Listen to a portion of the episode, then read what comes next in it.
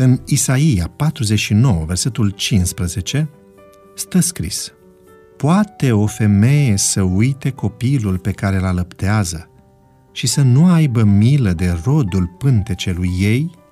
Dar chiar dacă l-ar uita, totuși eu nu te voi uita cu niciun chip. Marea luptă este puternică și în viața copiilor noștri. Când copilul tău greșește printr-un cuvânt mânios sau o faptă de neascultare, ce faci? Țipi la el? Îl ameninți? Sau, simțind că n-ai putea petrece veșnicia fără el, îl tratezi ca pe un viitor biruitor? Când copiii noștri erau micuți, spune autorul, unul din ei a atins din neatenție un pahar, care a căzut și s-a spart. Aveam de ales între două variante, să-l pedepsesc sau să-l iert și să-l încurajez să fie atent pe viitor. M-am rugat pentru tact și blândețe.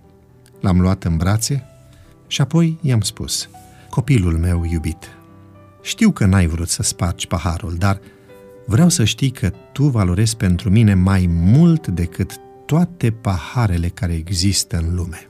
Cu mânuțele lui plăpânde, m-am îmbrățișat și între noi s-a produs o legătură sufletească strânsă, care s-a amplificat pe parcursul anilor. Am citit mai de mult istoria unui tânăr care își relata propria convertire. Citez. Zilnic, mama se ocupa de mine îmi vorbea frumos și mă îndemna să urmez calea Domnului. Dar eu eram o fire răzvrătită și o supăram.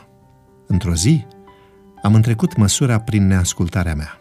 Pe fața ei s-a așternut o tristețe adâncă. Oh, cât de rău îmi părea! Când tata a venit de la serviciu, a întrebat-o pe mama care este cauza tristeții ei. Tata m-a luat în camera lui și mi-a vorbit despre dragostea și bunătatea lui Dumnezeu care ne poate ajuta să biruim pornirile firești. M-a asigurat că biruința este posibilă și pentru mine dacă doresc în mod sincer.